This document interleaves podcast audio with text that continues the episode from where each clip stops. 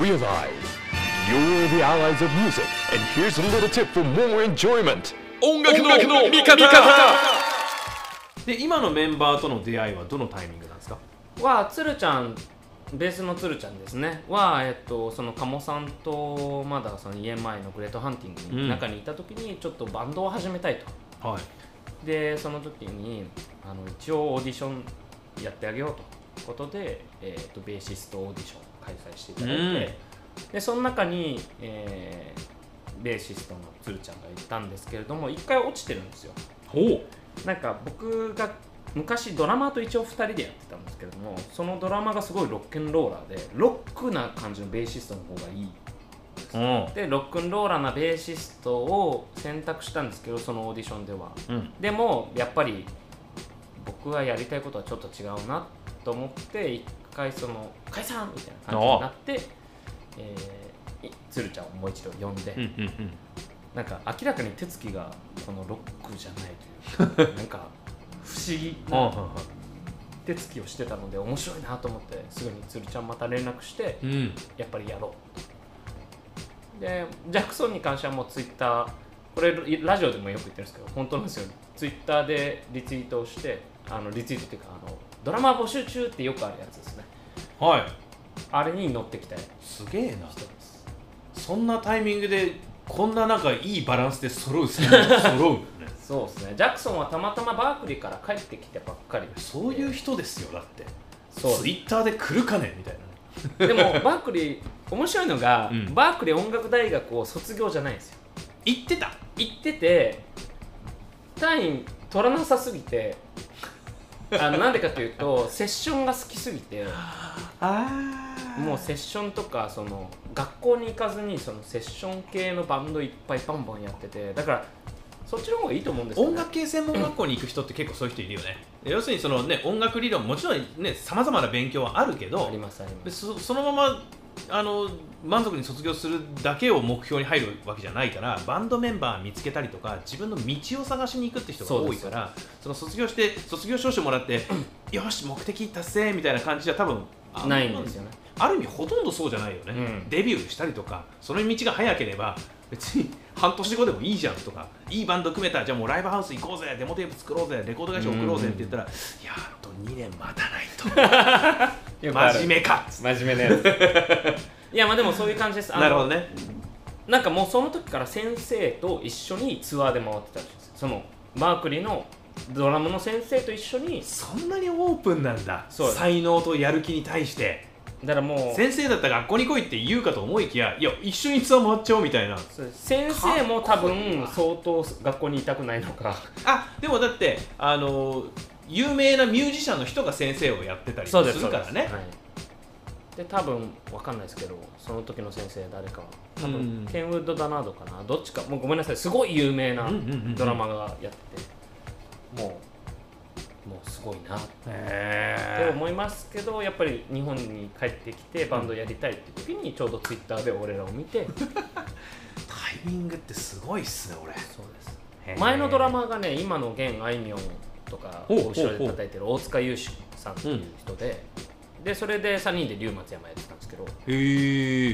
で、えっと、その大塚さんがちょっとサポートに専念したいと。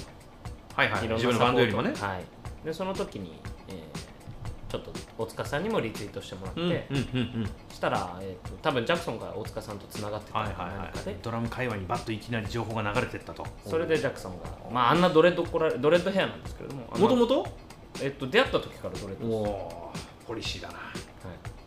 そういう3人が集まったと。い、もう他人みたいな3人ですけどね。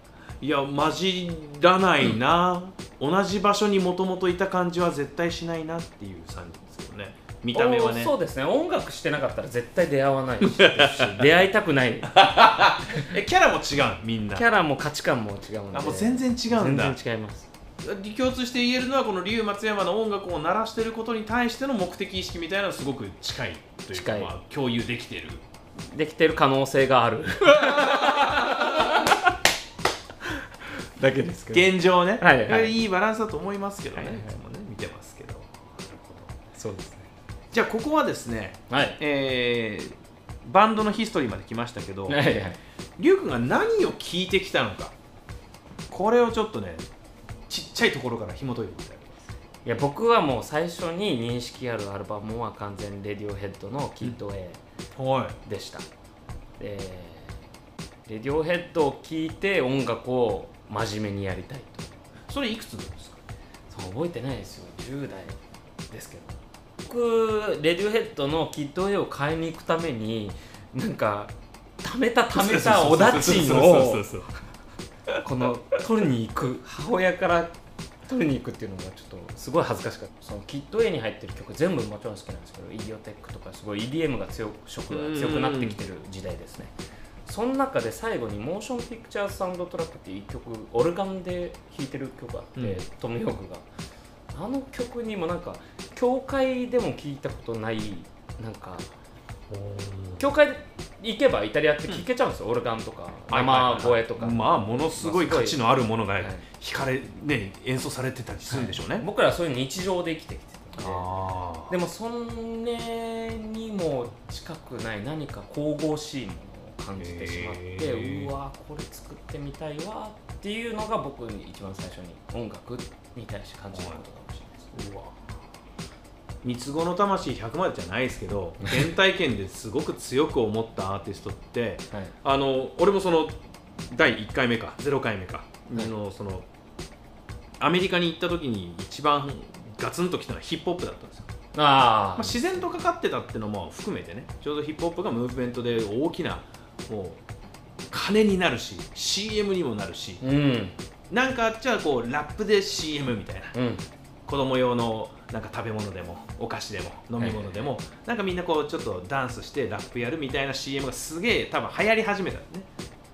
でだからそこでバーンとなった90年代の初頭にこう聞いてたものムーブメントとしてもでかかった。周りがみんな聞き始める。もう人種関係なく。うん。と俺がなんじゃこりゃと思ってハマってしまったっていうのは多分ずっと残る。ああそうですよね。だ龍松山の音楽にいい影を落としてくれてるそれが完全なはっきりとした輪郭じゃなくても何らかの光を当ててこう描き出してくれてるのは結構その影響もあるんじゃないですか、いや絶対そうだと思う、うん。今もそういう音楽を作りたいっていうのは多分このベーシックにあるんですよ。土は固めてあるような気がします、そこの上にいろいろ上積みしてってるだけなのでまあ簡単にしてみたり難しくしてみたりとかを試してるだけなので、ベーシックは変わってないです、ねえ。はい、もうその時から変わってないなるほどな。これはちょっとルーツとして一番大事なキーポイントでございますね、はい。他には影響を受けたアーティスト好きで聴いていたアーティストって誰かいます？か多分年代は前後してしまうんですけれども、その後にそのジェフ・バックリーっていう方の「グレイス」っていうアルバムまあその僕が持手に持ってたのはレコードだったんですけれどもそのアルバムを聴いてまたやっぱりこのなんだろう音楽に対して熱が強くなった時ですようん。ねあのアルバムを聴いてよしもう俺やるやっぱりえ俺音楽やるみたいな。またレディオヘッドとは全然違う感じもしますけど。そうですね。そのレディオヘッドの後にいろいろポップミュージックを聴いていくんですけれどもやっぱりちょっと違うなっていう違和感。そのオアシスとか、うん。ブラーとかを聴いてるんですけど、ん。自分の中ではやっぱりちょっとまだ違うなっていう感覚。もちろん大好きですはいはい。大好きですし歌えますしカバーもしてましたし、うん。っていうのもあるんですけどまだこの負に落ちてない状態の時にいろんな音楽をいろいろこう漁り始めてはいはいアンビエントの方に、まあ、いつも言ってるシガーロスとかうん。も、それは僕にとって大事な布石なんですけれどもその時に出会ったたまたまジェフ・バックリーっていうグレイスの「ハレルヤ」とかそのん。曲が僕の中ではこういうのいつか作ってみたいなみたいなピアノ1本まあ彼はギター1本と声だけなんですけども、こういうの作れたらもう天才って呼ばれてもいいんじゃないかなって思ってそうね。曲を書きたいと思って、僕でもその完全にスイッチ入ったのはその後の高校生ぐらいの時に高校高学年もう最後ら辺の時に出た Bon Iver 1枚目の「 For Emma, Forever Ago」っていうか僕これ謎なんですけどうん。もう本当に僕運命だと思ってるんですけど、えーアメリカに行っていた友達日本人の友達が日本に来て、ボン・イーベールがやってた前のバンドデアルモンド・エディソンっていうそのジャスティンがボン・イーベールっていうジャスティン・バーノンっていう人がはいはいはいやってた前のバンドのデアルモンド・エディソンの CD をもうずっと聴いててへでその時からもう崇拝してたんです。もう高校生とはいはいはもう最高なんでもっと売れないんだみたいな、いはいはい。で僕らその当時マイスペースとかの時代でマイスペースとかでみんなやってて。なんで売れないんだみたいなメッセージを送ってたりとかでそこでボン・イーベルを始めてボン・イーベルの1枚目を聞いた瞬間によしもう分かった。うん。重い腰を上げて俺はもう音楽やる。でそこでもう決めました。へえ。いろいろ重要なアーティストがどんどん出てきましたね、だからもうその多分僕にはレディオヘッドとまあシガロスあっさりと言っちゃいましたけど シガロスとそのモグワイっていうバンドと、うん。そのボン・イベールっていうこの4つまああとビオークだったりうん。この5つの、まあ、バンドアーティストは僕を作ってくれた今の龍松山を作ってくれたバンドだとは思ってます、まあこれ今聞いてもらった、まあ、ジェフ・バックリーも含めてですけれども、はい。なんとなく形が輪郭が見えてきた感じはしますよね龍松山のね、うんずっと求めてきてた。音像が多分そこにあるので、はいはいはいはい。なるほどな。普遍的であり革新めいた新しいものも感じる人たちですね。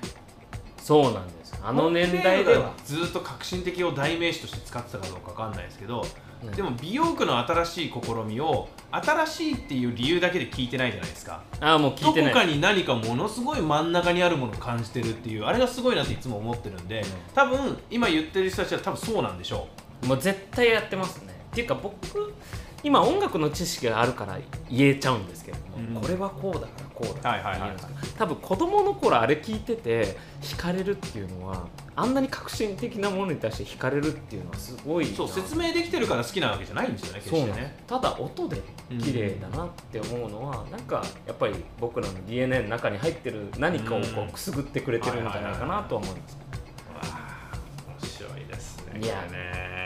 いいですね聞けてますねいろんな話。ヒップホップも大好きですから。その後ヒップホップいっちゃいます。あそこに来た。何年代ぐらいですか？で8マイルですよ。あエミネムだ。2000年以降ですね。2000年ぐらいから、うん。もちろん、はいはいはい。エミネムから始まりいややっぱりちょっともうちょっと下がろうっつって2パック聞いたりとか、うん。それがまあ2000年代はい。含めてちょっとアップデートされてきましたね話的にはね。そうですよ。あよく考えたらもう2020年ですーから2020年ですよ。もう2000年代も20年経ってますから。二昔もう時の進み的にはもう二昔半ぐらい前ですから本ね当ですよね。これでも結構いい尺聞いてるそうですよね。ありがとうございます。ね。いやもうこれ楽しいっすね。これだあれだ。あのー、1回で終わらんことがもうこれ確定したので龍松山会第2回。あ第2回あるんですね。やったー。これやりましょう。はい。これやりましょうまあまあということではい。これいろいろ話しましたけども第1回龍松山会としてはまあ自己紹介という目的をある程度達成してこれまたちょっとプレイリストにできるかなと思ってるので近々ちょっとこんなアーティストが出てきたよねっていうプレイリストが作れればいいかなと思ってます。はい。そして、えーあわよくば準レギュラーということでこの音楽の味方、えー藤田の味方で龍君を引っ張り込んでこようと思っておりますので。いやもうあわよくばじゃなくて。